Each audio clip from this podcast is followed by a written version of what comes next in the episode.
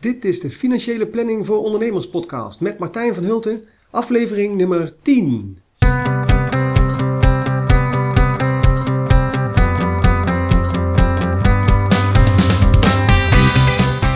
Ben je al jarenlang ondernemer? Net gestart? Of heb je plannen om voor jezelf te beginnen? In deze podcast krijg je informatie over alle mogelijke zaken waar je als ondernemer tegenaan loopt. Ik ben Martijn van Hulten, financieel planner en belastingadviseur en zelf al ruim 13 jaar ondernemer.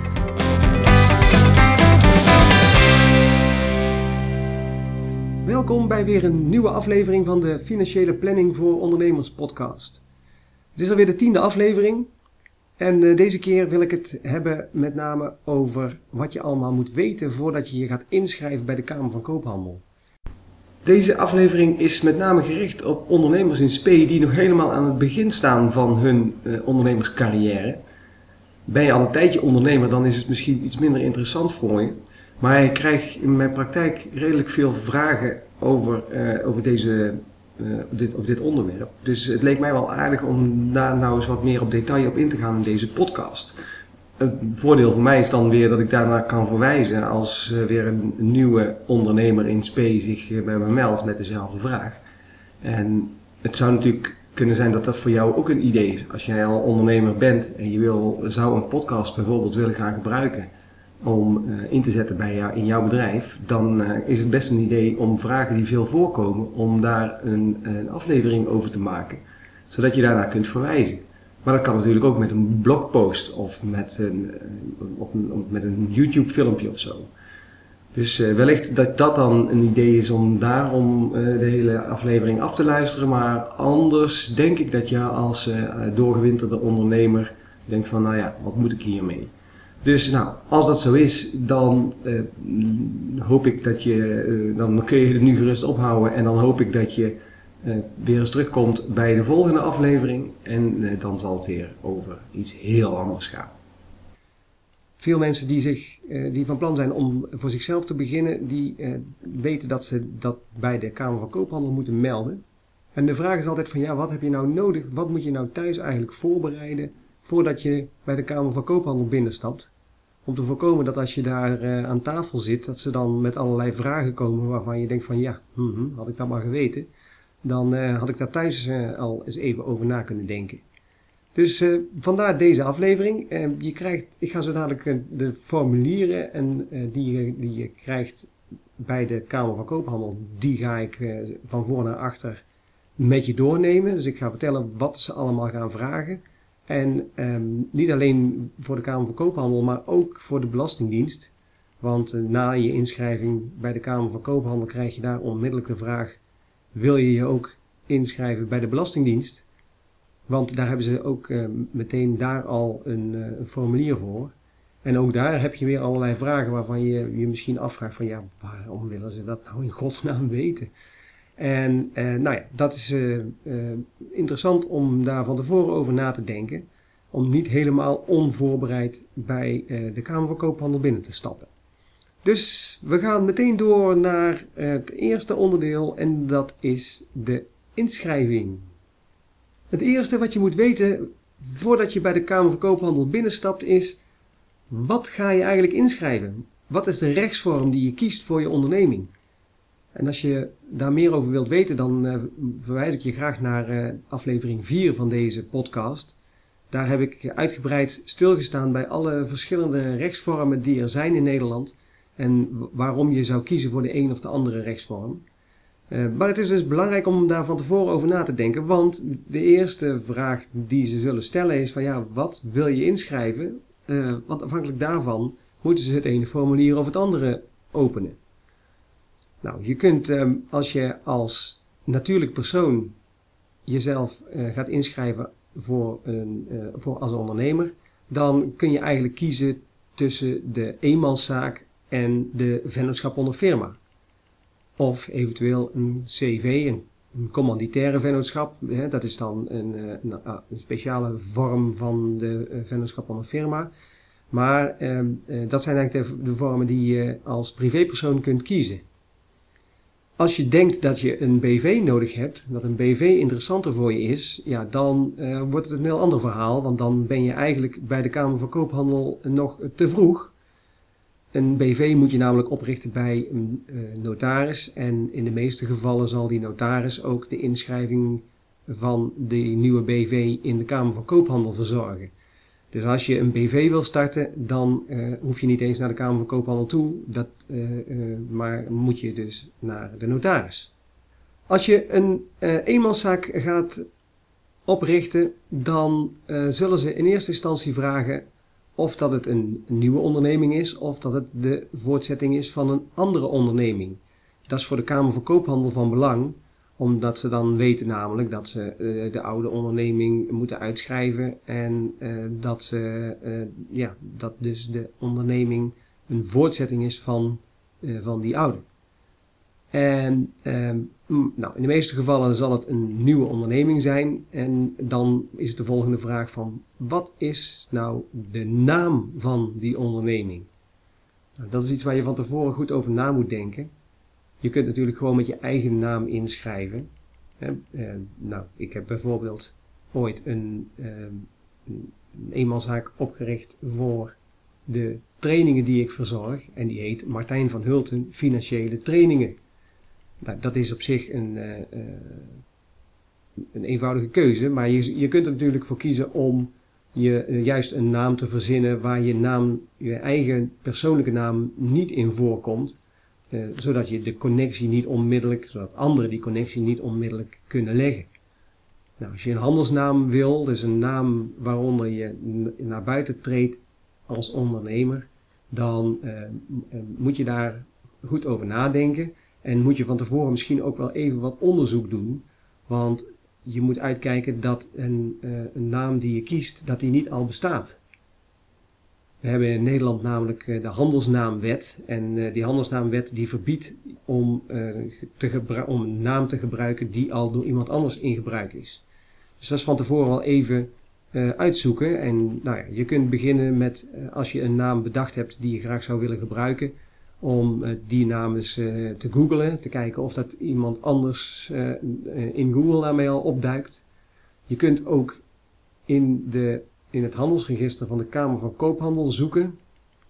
En dan uh, ga je naar www.kvk.nl en dan kies je voor zoeken naar ondernemingen. Als je daar jouw gekozen, jouw eigen zelf bedachte naam, als je die daar invoert, dan zie je onmiddellijk of dat daar namen tevoorschijn komen die ofwel precies hetzelfde al ingeschreven zijn, of die er erg veel op lijken.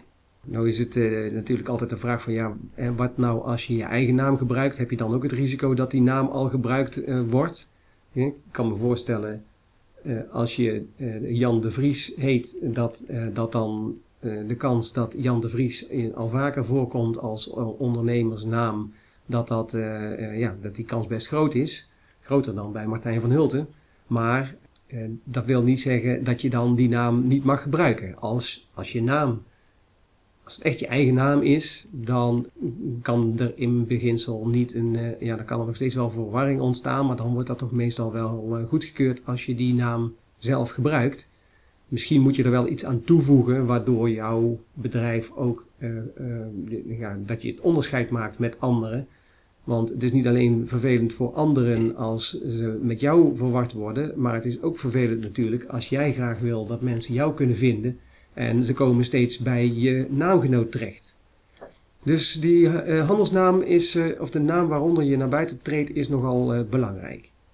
Je kunt eventueel ervoor kiezen om meerdere handelsnamen in te schrijven. Dan, ehm, ja, bijvoorbeeld als je verschillende soorten producten hebt die je op, allemaal op een, met een eigen naam in de markt wil zetten, dan kan het handig, handig zijn om dan een aparte handelsnaam daarvoor in te schrijven. Ze willen ook graag weten wat nou precies je activiteiten gaan zijn, wat je gaat doen. En dat moet je eigenlijk zo concreet mogelijk beschrijven, want dat is ook waar mensen die van buitenaf jou zoeken in de Kamer van Koophandel, waar die kunnen vinden wat je eigenlijk precies doet. En ehm, nou, dus daar moet je goed over nadenken. Hoe omschrijf ik nou eigenlijk precies de diensten of de, die ik ga, ga leveren of de producten die ik ga verkopen? Uh, en ehm, dat daar geen onduidelijkheid over kan bestaan. Vervolgens hebben ze een vraag over uh, de verkoop van producten. Verkoop je producten aan consumenten? Ben je detailhandel? Of verkoop je producten aan andere ondernemingen? Ben je dus een groothandel? Nou, afhankelijk eh, eh, van wat je kiest, krijg je nog een paar extra vragen. Als je detailhandel bent en je gaat producten verkopen, dan willen ze graag weten hoe je dat gaat doen. Ga je dat in een winkel doen of op de markt of uh, via internet of vanuit huis? Of doe je dat uh, met een postorderbedrijf? Of, of heb je nog een andere manier? Nou, daar moet je ook over nadenken hoe dat je dat gaat doen. Want dat moet je invullen. Ook willen ze weten of je als onderneming producten importeert en of exporteert. En uh, dat willen ze weten omdat ze daar uh, aan de hand daarvan ook uh, jouw informatie kunnen verstrekken. En dat, dat zit ook in de statistieken zeg maar, van de Kamer van Koophandel en inschrijvingen. het Centraal Bureau voor de Statistiek houdt ook bij hoeveel ondernemingen er worden ingeschreven die importeren of exporteren. En dat is belangrijke informatie voor hun. Het adres van je onderneming, nou daar moet je ook even over nadenken. Je kunt uh, je, natuurlijk gewoon je huisadres invullen. Uh, maar weet dan wel dat, dat anderen ook meteen jouw huisadres weten te vinden. Uh, dus dat is misschien niet altijd even makkelijk of niet even gewenst. En als je dat niet wil, dan zul je dus van tevoren moeten nadenken of je wellicht ergens een adres in een bedrijfsverzamelgebouw, dat je ergens uh, zorgt dat je een, een uh, ander adres hebt waar mensen dan naartoe gaan. Je kunt ook een postadres apart invullen. Nou, dat, lijkt me vanzelfsprekend. Daar gaat de correspondentie dan naartoe. En je moet in, aangeven wat je telefoonnummer, faxnummer en je internetadressen zijn. Nou, dat laatste is natuurlijk ook wel weer belangrijk, eh, want daar moet je van tevoren ook over nadenken. Als je je onderneming gaat inschrijven, dan vragen ze welk www-adres eh, moeten we invullen. En eh, dan is het ook wel handig als je daar van tevoren al over nagedacht hebt. En als je dus die domeinnaam die je eh, wil gaan gebruiken, dat je die ook daadwerkelijk al hebt geregistreerd. Nou, dat is, kun je in, in principe gewoon zelf vanuit thuis ook simpel doen. Eh, ik zelf gebruik daarvoor uh, www.mijndomein.nl. Dat is heel makkelijk om je daarin te schrijven en uh, dan kun je daar onmiddellijk ook vinden of een bepaald internetadres al in gebruik is. En als dat niet het geval is, dan kun je daar onmiddellijk die, die domeinnamen registreren. De kosten van het registreren van zo'n domeinnaam zijn uh, niet zo heel erg hoog. Voor een paar euro heb je al een domeinnaam geregistreerd. En uh, alleen als je ervoor kiest om ook uh, echt daadwerkelijk die, die domein, dat domein te gaan gebruiken, dan moet je nog een hostingpakket daarbij aanschaffen. En dan kost het iets meer, maar op zich vallen die kosten reuze mee. Hetzelfde geldt natuurlijk voor je e-mailadres. Het is natuurlijk wel het leukste als je je, um, uh, je e-mailadres, het, of het, het, leukste, maar ook het, uh, het, het, meest professioneel naar buiten toe, als je je e-mailadres kunt koppelen aan je domeinnaam. Nou, dat, dat kun je allemaal van tevoren bedenken, maar dan moet je ze dus wel al van tevoren hebben geregistreerd en vastgelegd. De Kamer van Koophandel wil ook weten hoeveel personen er werken in jouw onderneming. Ben je dat uh, alleen zelf, hè, de, uh, dan, uh, dan moet je één persoon invullen. de ze vragen, maken nog een onderscheid in fulltime en parttime werknemers. Als je meer dan 15 uur per week werkt, dan vinden ze dat al fulltime. En bij minder dan 15 uur is parttime. En dat um, zijn ook weer gegevens die ze gebruiken voor de statistieken. Nou, dan komen we bij een onderdeel waar ze uh, allerlei informatie willen over jouzelf als ondernemer. Je naam en je voornamen voluit. Je, moet je burgerservice nummer opgeven. Je moet overigens ook een kopie me meenemen van, uh, of je moet je legitimatiebewijs meenemen. Zij willen daarvan een kopie en uh, dus dat moet je zeker niet vergeten, anders dan lukt het niet, die inschrijving. Je geboortedatum en geboorteplaats, eventueel geboorteland als dat niet in Nederland is. Ehm, je geslacht en je privéadres. Dat privéadres wordt tegenwoordig geloof ik niet meer automatisch getoond in, uh, als je een uittreksel opvraagt of als je uh, informatie opvraagt in de Kamer van Koophandel. Dan krijg je niet meer automatisch het privéadres van de, uh, van de ondernemer te zien. dus je, ze kijken wel, ze, tonen wel dus het bedrijfsadres, maar niet je privéadres. En dat kan ook een reden zijn waarom je zegt van nou, ik, ik hou dat privéadres liever geheim en ik eh, zet mijn ehm, eh, bedrijfsadres, eh, daar kies ik een ander adres voor. Nou, al die gegevens die moet je dus aangeven en dan ehm, onderteken je het formulier en dan is het klaar. Je kunt je nog aanmelden om van het handelsregister van de Kamer van Koophandel om, om in adressenbestanden opgenomen te worden. De Kamer van Koophandel verkoopt adressenbestanden van nieuw ingeschreven ondernemers. Dus als je wil dat je gezien wordt, dan uh, kan het handig zijn om dat, uh, uh, dat te doen, om dat aan te, om dat, ja, je moet eigenlijk, je moet het aankruisen als je niet wil dat het, de gegevens gebruikt worden voor die direct marketing doeleinden.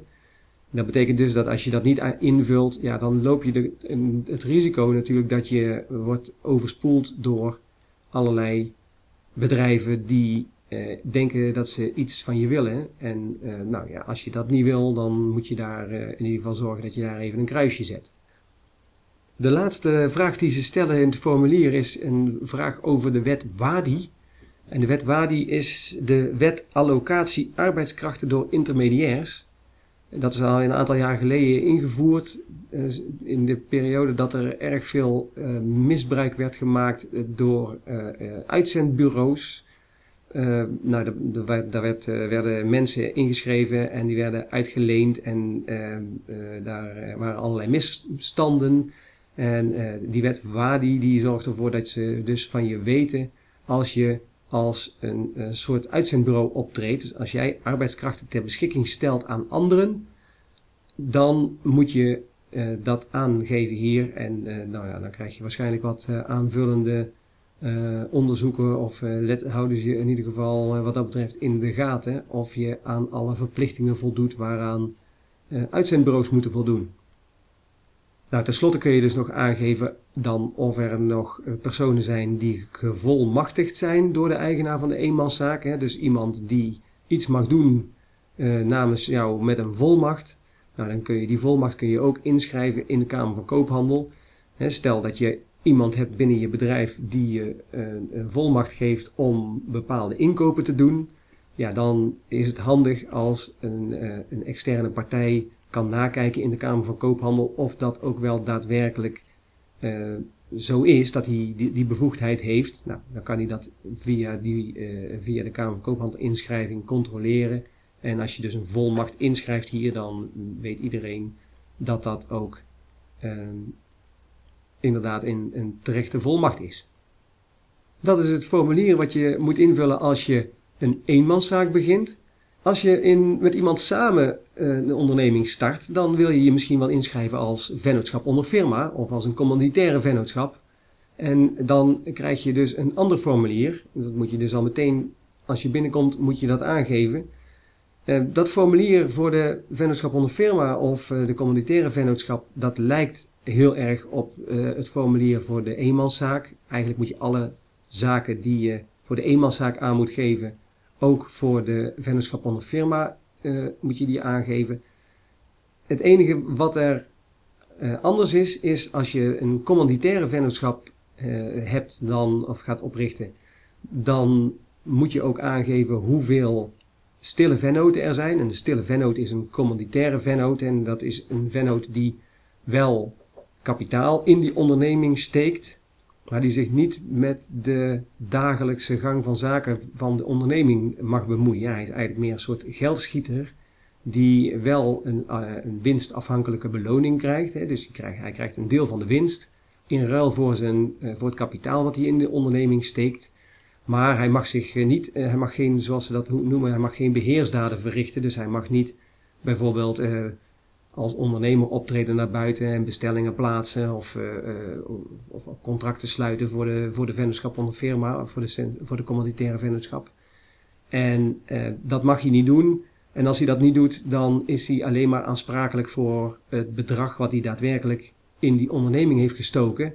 En kan hij niet aangesproken worden voor eventueel uh, meer uh, verplichtingen die er zijn. En dat is natuurlijk voor een eenmanszaak en voor een ven vennootschap onder firma of een vennoot van een vennootschap onder firma is dat anders. Die worden hoofdelijk aansprakelijk voor alle schulden van de onderneming. En dat betekent dus dat een, een uh, schuldeiser zich kan verhalen op het privévermogen, het volledige privévermogen van zo'n ondernemer. Nou, voor de commandiet is dat dus anders, een commanditaire vennoot. En dat moet je dus wel aangeven, want je moet dus in de, bij de inschrijving aangeven of zo'n commanditair vennoot, of die uh, zijn kapitaal heeft gestort in de vorm van kapitaal, dus geld, of dat hij dat heeft gedaan in de vorm van goederen. Dat zou ook kunnen. Je kunt ook zeggen van ik, uh, ik breng een bepaald goed in, breng een pand in of ik breng een machine in. En ik ben alleen aansprakelijk voor de waarde van, uh, van, uh, van die machine. Nou, als je dat doet, dan moet je dat inschrijven in de Kamer van Koophandel en dan ben je ook alleen voor dat gedeelte aansprakelijk. Daarnaast is belangrijk dat je eh, bij een VOF of een CV ook aan kunt geven of dat die vennootschap voor onbepaalde tijd is of voor bepaalde tijd. Nou, bij de eenmanszaak vragen ze dat niet, of dat die voor bepaalde tijd is. Een eenmanszaak die schrijf je in en die beëindig je weer op het moment dat, jou, uh, dat het je uitkomt, dat jij dat wil. En uh, nou, dat, dat hoef je van tevoren nog niet aan te geven. Een vennootschap onder firma wordt heel vaak gebruikt voor samenwerkingsverbanden. Voor korter lopende projecten waarbij mensen in een bepaalde combinatie samen een onderneming gaan drijven of samen een bepaald project tot een goed eind proberen te brengen. En uh, als je dat dus, uh, ja, dan kun je dus bij wijze van spreken voor ieder nieuw project een nieuwe vennootschap onder firma oprichten en inschrijven. En dan zie je vaak dat dat soort uh, vennootschappen onder firma, dat die ook voor bepaalde tijd worden afgesloten en dat je gewoon een einddatum kunt noemen. Nog een belangrijke afwijking ten opzichte van de eenmanszaak is dat je bij een vennootschap onder firma ook aan kunt geven wat de bevoegdheid is van de verschillende vennoten. He, daar kun je, uh, als eenmanszaak is dat nogal duidelijk. Als, als je een eenmanszaak inschrijft, dan ben jij als privépersoon ben jij de ondernemer. En jij hebt alle bevoegdheid om te handelen namens die onderneming en alles te doen wat jij als ondernemer vindt dat je moet doen. Uh, bij een vennootschap onder firma wordt er vaak een onderscheid gemaakt. En uh, wordt, kan het wel eens zijn dat je zegt van ja, ik wil niet dat alle vennoten, of dat bijvoorbeeld mijn compagnon uh, zelf beslissingen kan nemen en uh, zonder, dat, zonder mijn medeweten bijvoorbeeld investeringen kan doen in, in dure machines of, of dat hij contracten kan afsluiten die een grote impact hebben op, mijn, op de bedrijfsvoering, dan wil ik wel graag dat, dat er bepaalde handelingen, dat je die bijvoorbeeld gezamenlijk moet beslissen. En als dat zo is, dus als je de bevoegdheid van de vennoten, als je die wil beperken, dan moet je dat ook in de Kamer van Koophandel inschrijven. Want als iemand een uh, zaken doet met een vennootschap onder firma, en hij uh, met, bijvoorbeeld met een van de vennoten, en hij kijkt niet in het, in het handelsregister, en hij denkt dus van nou ja, deze meneer is toch de ondernemer en dat zal wel goed zijn, dan kan hij bedrogen uitkomen. Want als in de Kamer van Koophandel ingeschreven staat dat iemand maar een beperkte bevoegdheid heeft, ja, dan, dan moet je dus als, um, als ondernemer, uh, of ja, als, als uh, wederpartij, moet je zorgen dat je, uh, dat je dat weet. Want anders dan kan het wel eens zijn dat de transactie die jij hebt gesloten, dat die niet geldig is, niet rechtsgeldig door kan gaan omdat degene die, die, die dat contract gesloten heeft, daar niet bevoegd voor was. En dat kan tot hele vervelende gevolgen leiden. Nou, dat is een belangrijke reden waarom die Kamer van Koophandel er is en waarom dat handelsregister er is. Om dus te zorgen dat je weet eh, wat de bevoegdheid is van de persoon met wie je als ondernemer te maken hebt. En je zou dus eigenlijk op het moment dat je met een bepaalde ondernemer gaat handelen, zou je eigenlijk in de Kamer van Koophandel moeten kijken of dat die persoon ook wel gerechtigd is om die transactie ook daadwerkelijk uit te voeren. Nou, vaak wordt dan, vaak wordt dan bij die wordt verwezen naar de akte die er is. Hè. Als er een vennootschap onder firma wordt opgericht, dan wordt daar uh, meestal een VOF-akte voor gemaakt. En in die VOF-akte daar staat precies beschreven welke bevoegdheden de verschillende vennoten hebben. En als dat zo op die manier uh, staat beschreven, dan wordt er in uh, het uittreksel van de Kamer van Koophandel vaak verwezen naar die akte. En die akte moet dan ook mee worden ingeschreven, dus die moet ook bij de Kamer van Koophandel worden ondergebracht. Uh, je kunt ook zeggen van nou we hebben een mondelinge VOF, en dat kan ook. En die beperking van die bevoegdheid die beschrijven we apart in, het, in, de, in de Kamer van Koophandel. En dan heb je een speciale een, veld in het inschrijfformulier waarin je die beperking kunt omschrijven. Nou, dat is eigenlijk het formulier van de vennootschap onder firma. Voor de rest is het eigenlijk hetzelfde als, de, als het inschrijfformulier voor de eenmanszaak. Het enige is natuurlijk dat je als, uh, uh, als je een VOF inschrijft, dat je dan natuurlijk voor elke vennoot een apart formulier zult moeten invullen over de, met de gegevens van die betreffende vennoot. Nou, daar is dan weer een, een apart formulier voor, nummer 10. En um, ook die kun je dan dus ter plekke invullen. En ja, daarin worden eigenlijk weer dezelfde gegevens gevraagd als in het formulier voor de eenmanszaak. Zoals gezegd kun je bij de Kamer van Koophandel ook meteen je inschrijving voor de Belastingdienst regelen. Dat was in het verleden niet zo, maar dat is inmiddels al heel wat jaren dat je dat wel kunt. En, en dat is natuurlijk wel prettig dat je niet naar allerlei verschillende loketten hoeft om je inschrijving te regelen. Uh, daarvoor is een apart formulier ontworpen en dat heet Voorbereiding gemeenschappelijke inschrijving startende ondernemer. En dan kun je als je een eenmanszaak of een VOF of een CV of een maatschap in wil schrijven in de Kamer van Koophandel, kun je daarbij ook meteen aangeven uh, in hoeverre dat je bij de Belastingdienst ingeschreven moet worden. Nou, de, de Kamer van Koophandel medewerker zal je uh, onmiddellijk vragen of je dat ook wil uh, doen daar ter plekke. Je kunt ervoor kiezen om dat dan niet te doen en om dat apart te gaan, te gaan regelen, maar misschien is het toch wel handig om daar meteen maar even de tijd voor te nemen. Dat scheelt je daarna namelijk weer een ritje naar het belastingkantoor. Of in ieder geval een, wat meer problemen om te zorgen dat die inschrijving bij de, bij, de, bij de Belastingdienst ook goed komt. Wat willen ze van je weten als je gaat inschrijven voor de, bij de Belastingdienst? Nou, allereerst wat de uh, gegevens zijn van een eventuele belastingadviseur of een boekhouder. Als je die al hebt, dus als je al een administratiekantoor hebt die voor jou de uh, jaarrekeningen gaan maken en eventueel de aangifte gaan indienen, dan kun je de naam van dat kantoor en de contactpersoon kun je hier uh, invullen of laten invullen en ook het adres van, van dat kantoor. En het BECON-nummer, daar staat er een BECON-nummer. Het BECON-nummer is het belastingconsulentennummer. Nou, dat is een speciaal nummer wat um, belastingadviseurs hebben uh, belastingadviseurs en accountantskantoren die hebben zo'n BECON-nummer en daarmee staan ze, zijn ze bekend bij de Belastingdienst en kunnen ze dus ook rechtstreeks communiceren met de Belastingdienst en kunnen ze bijvoorbeeld ook speciaal uitstel vragen voor het indienen van aangifte inkomstenbelasting en vennootschapsbelasting. Je kunt je voorstellen dat als je een administratiekantoor hebt, dat het dan lastig is als je voor 1 april of tegenwoordig 1 mei alle aangiftes voor al je ondernemingen, uh, voor alle, alle klanten die je hebt, ingediend moet hebben. En daarom is er voor belastingconsulenten een speciale regeling waarbij ze dus de uitgestel kunnen krijgen om gedurende het jaar steeds aangiftes in te kunnen dienen.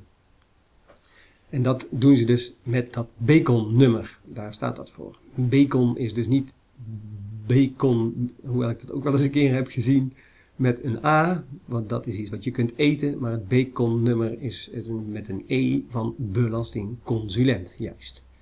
Het is maar dat je het weet. Dan um, willen ze wat informatie hebben over uh, de omzetbelasting. Um, ja, ze willen weten hoeveel opdrachtgevers dat je verwacht te hebben in het eerste jaar. Nou, dat, de vraag waarom ze dat vragen is met name om te kijken of je wel überhaupt ondernemer bent. Uh, hoewel je voor de omzetbelasting ook met één opdrachtgever prima ondernemer kunt zijn. Uh, maar uh, ja, ze willen een beetje de omvang van die onderneming weten. Om in te kunnen schatten hoeveel, hoe vaak ze een aangifte moeten gaan sturen. Daarom vragen ze ook een schatting van de omzet in een volledig kalenderjaar en een schatting van de inkopen en de kosten die je gaat maken. Want hoe werkt dat nou eigenlijk met die omzetbelasting? Uh, voor de omzetbelasting geldt dat voor elke factuur die je verstuurt, daar moet je omzetbelasting op vermelden. En die omzetbelasting die krijg je dus van jouw klant en die moet je aan de Belastingdienst weer afdragen. Dus je bent eigenlijk zeg maar een onbezoldigd ontvanger van Rijksbelastingen.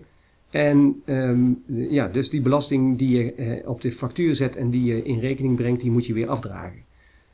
Daar staat tegenover dat je de belasting die je betaalt op, op rekeningen die je betaalt, dat de belasting die daarin zit, de omzetbelasting, dat je die weer kunt terugvragen. Dus in de aangifte uh, omzetbelasting moet je aangeven hoeveel omzet je hebt gehad, wat, wat daarover uh, 21% uh, BTW verschuldigd is. Hoeveel is er waar 6% over verschuldigd is? Hoeveel is er misschien waar 0% over verschuldigd is? Er zijn ook bepaalde leveringen en diensten waar 0% tarief op van toepassing is. En je kunt ook nog omzet hebben die vrijgesteld is. Dan zou je zeggen, wat maakt dat nou uit? of het nou 0% is of vrijgesteld. Nou, dat maakt, dat maakt juist weer uit voor de belasting die je kunt terugvragen. Want als je een gedeelte van je omzet hebt die uh, niet belast is met omzetbelasting, dus vrijgesteld is, dan mag je voor dat gedeelte van je omzet mag je ook geen BTW terugvragen. Dus stel dat je de helft van je omzet belast is en de andere helft is vrijgesteld, dan uh, mag je dus maar de helft van de uh, belasting die je op allerlei facturen betaalt terugvragen. Nou, daar, en dat geldt bij 0% geldt dat niet. Dus als je een omzet hebt die tegen 0% belast is, dan mag je wel gewoon de omzetbelasting terugvragen, ook over dat gedeelte van de omzet. Nou, een beetje een lastig verhaal, maar uiteindelijk komt het erop neer dat je dus uh, een inschatting moet maken in het formulier van de omzet die je denkt te gaan maken en van de kosten die je denkt te gaan maken. En daaraan leidt de, daaruit leidt de Belastingdienst af hoe hoog het bedrag zal zijn wat ze ongeveer van jou kunnen gaan verwachten in het jaar. En als ze verwachten dat je meer dan zeg maar uh, 18, 1900 euro per jaar aan BTW moet gaan afdragen, dan uh, weten ze dat ze jou ieder kwartaal een, uh, van, van jou iedere kwartaal een aangifte mogen verwachten. En dan, nou ja, je, je krijgt op het moment dat je je inschrijft bij de Belastingdienst krijg je een portal eh, toegewezen op de Belastingdienst site. En je kunt je dus als ondernemer kun je inloggen op die portal en kun je, daar kun je je aangifte doen. Um, maar dan moeten ze wel weten hoe vaak ze van jou die aangifte kunnen verwachten. Nou, standaard is dat uh, per kwartaal. Dus de meeste ondernemers hebben ieder kwartaal de verplichting om hun of om aangifte te doen van hun omzet en van de kosten die ze gemaakt hebben, de BTW daarop althans. En um, het kan zijn dat als je minder dan 1800 euro, 1883 euro geloof ik, uh, op jaarbasis uh, moet afdragen, dan kan het ook zijn dat ze zeggen van nou weet je, doe dat maar één keer per jaar. En uh, nou, daarvoor willen ze dit weten. Dus op het moment dat je maar een beetje een redelijk bedrag invult, dat komt dus niet zo heel erg nauw. Het is ook niet zo dat als je dat, als dat later veel meer of veel minder blijkt te zijn dat je daar dan, uh, dat dat dan weer vervelende gevolgen heeft. Nee, het is echt alleen maar om te bepalen hoe vaak je aangifte moet doen. En in de meeste gevallen zal dat gewoon per kwartaal zijn. Als je heel veel omzet gaat maken en je moet dus elk kwartaal heel veel afdragen, dan kan de Belastingdienst op een gegeven moment ook zeggen van nou weet je, we hebben liever dat je dat gewoon per maand doet want uh, ja, dat maakt in ieder geval uh, dat uh, de bedragen uh, per keer niet zo heel erg hoog zijn en hebben we ook iets eerder de belasting binnen. Dan um, worden er vragen gesteld over de EU? Ben je van plan om, om goederen te gaan leveren aan afnemers in andere EU-landen? Als je dat doet namelijk, dan zijn dat zogenaamde intracommunautaire prestaties. En um, ja, daarvan moet je op een aparte aangifte ook nog een keer uh, uh, melding doen. Dus uh, als je hier ja invult, dan krijg je ook de listingverplichting, zoals dat heet, voor de intracommunautaire prestaties, oftewel ICP's. Ze willen weten wat het correspondentieadres is van de, uh, van de onderneming voor de omzetbelasting. Nou, dat kun je daar invullen. En vervolgens hebben ze ook nog, stellen ze ook nog de vraag of dat de onderneming geheel nieuw is opgezet. Als dat namelijk niet zo is, dus als jij de onderneming hebt overgenomen van een ander, dan kun je dat hier aangeven, welke onderneming dat, uh, die uh, activiteiten waar die vandaan komen. En dan uh, kunnen zij de link leggen naar dat bedrijf en naar dat omzetbelasting- en loonbelastingnummer, zodat ze kunnen zien dat dat inderdaad logisch gewoon doorloopt. En nou ja, dat wilden ze graag weten. Dus op het moment dat je een onderneming hebt gekocht van een ander, dan moet je hier aangeven van wie dat je dat hebt gedaan en welk omzetbelasting en loonbelastingnummer dat dat is geweest. En dan uh, kunnen ze dat aan elkaar matchen.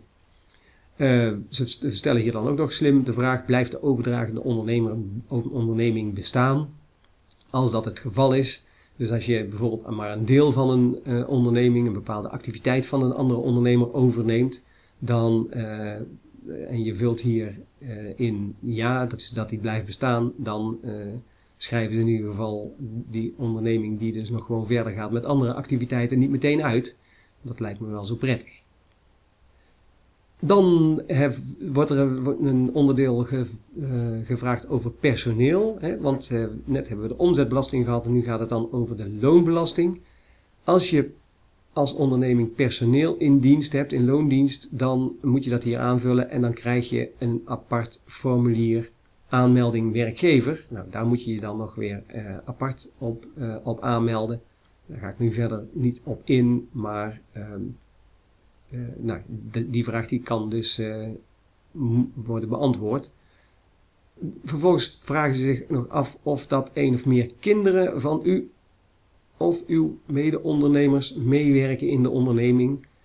Dat uh, willen ze weten omdat voor meewerkende kinderen dat er een soort vereenvoudigde regeling is voor de, de loonbelasting en de premie volksverzekeringen.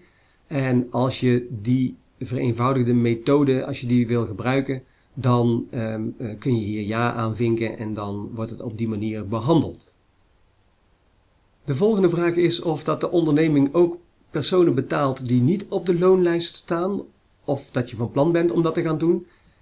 Uh, daar gaat het dan niet om, en dan staat er ook bij, uh, dat het, het gaat niet om betaling aan andere ondernemingen. Dus als je van een andere onderneming een bepaalde dienst inhuurt, of, dan, dan, is dat, dan is dat hier niet van toepassing. Maar het gaat erom, als jij personen hebt die je inhuurt, die dat niet als ondernemer doen, dan um, kun je dat hier aanvinken.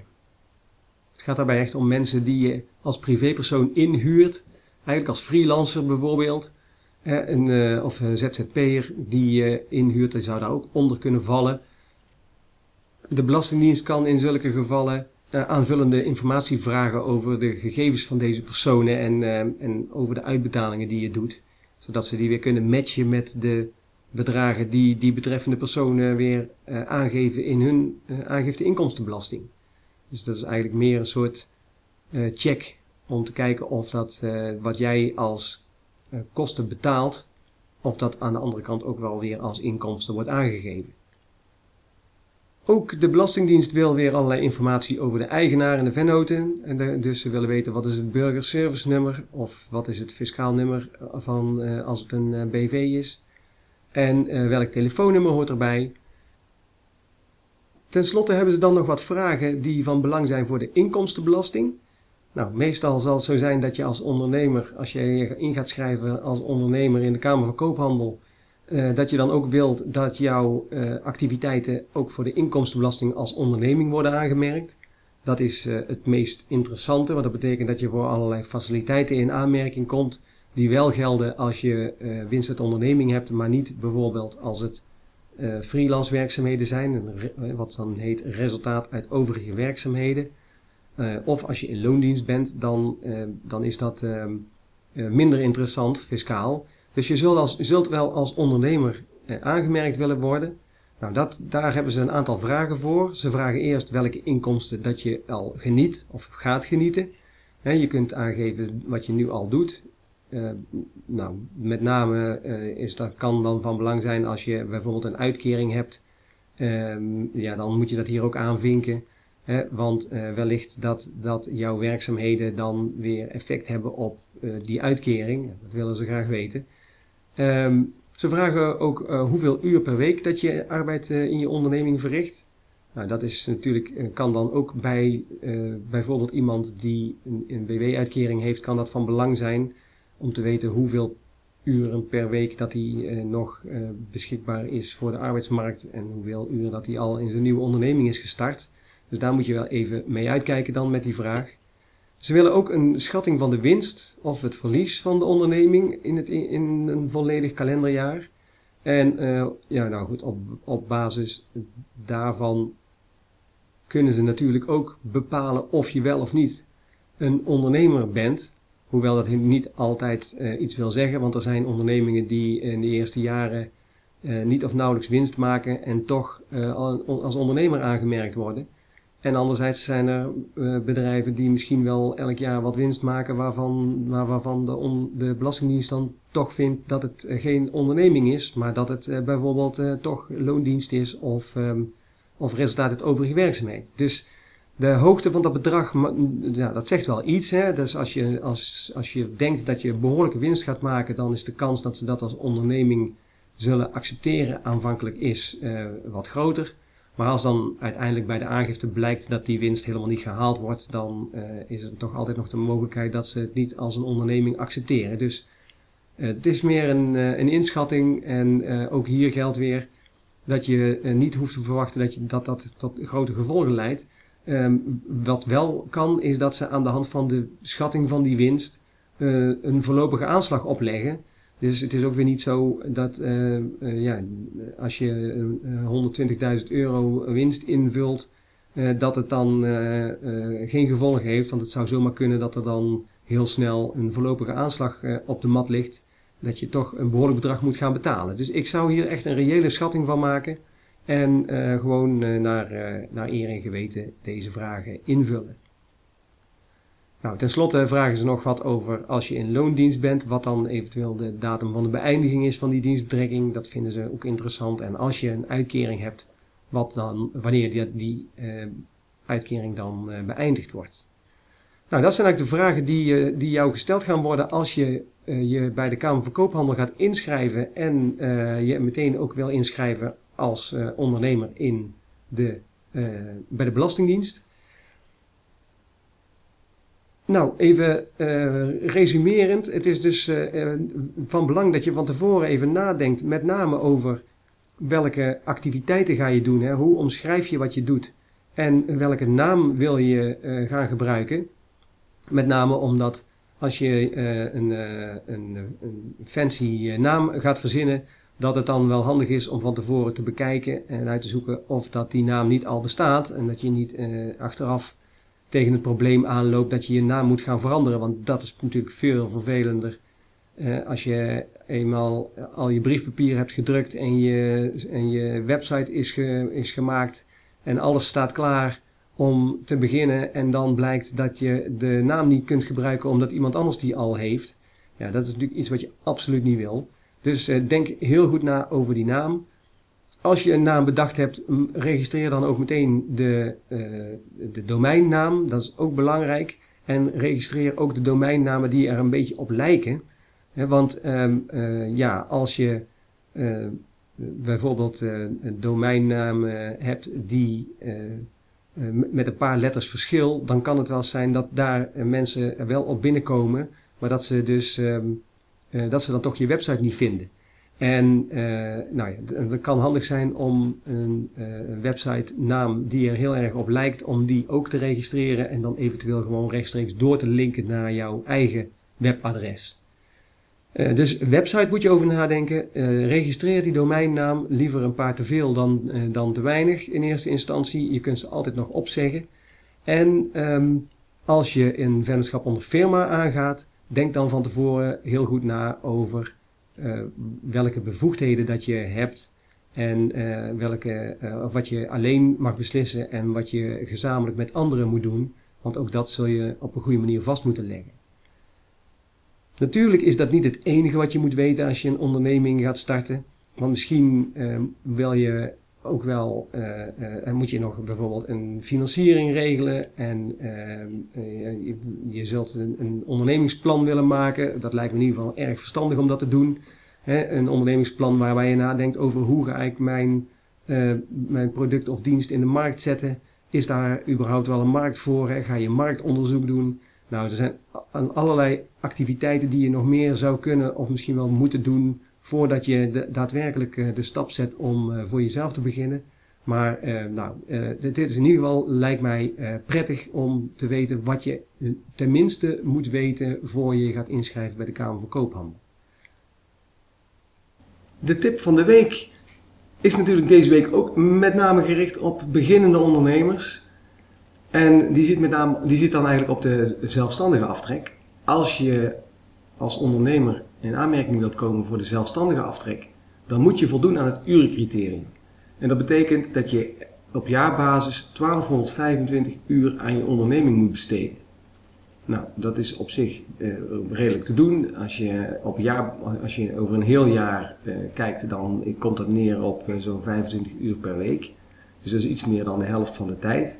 Dus ook iemand die in de loop van het jaar start, die kan best aan dat urencriterium voldoen. Als je halverwege het jaar begint en je gaat fulltime uh, aan je onderneming werken, dan kom je dat jaar nog makkelijk aan die 1225 uur. Maar belangrijk is dat je al meteen als je begint met de eerste ideeën over je onderneming, dat je dan al bij gaat houden hoeveel uren dat je aan die onderneming besteedt maak een Excel sheet aan of uh, zet het ergens in je agenda of maak een lijstje, maakt niet uit hoe, maar zorg dat je al meteen vanaf het begin bijhoudt hoeveel tijd je besteedt. En dat komt dan niet op vijf minuten, maar het gaat erom dat als je over drie jaar een discussie krijgt met de Belastingdienst of je in 2015 wel aan, uh, het, aan het urencriterium bent gekomen, dat je dan gemakkelijk aan de hand van uh, dat lijstje kunt laten zien van nou kijk, dit is wat ik allemaal aan die onderneming heb besteed. En dan gaat het echt niet alleen maar om het daadwerkelijke werk eh, als ondernemer.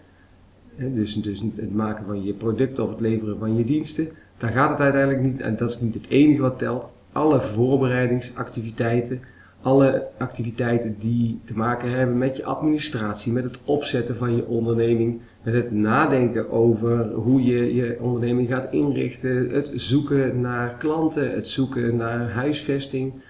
Uh, ja, eigenlijk alles wat maar enigszins te maken heeft met die onderneming, die tijd die je daaraan besteedt, die telt mee. Dus de tip van de week is: hou meteen vanaf het begin bij hoeveel uur je aan je onderneming besteedt. Want het is namelijk achteraf ontzettend lastig om de Belastingdienst te overtuigen dat je eh, wel degelijk aan de 1225 uur komt als je helemaal niks op papier hebt staan. Goed, ik hoop dat je daar iets aan gehad hebt. Eh, dat je eh, met deze informatie wat sneller uit de voeten kunt.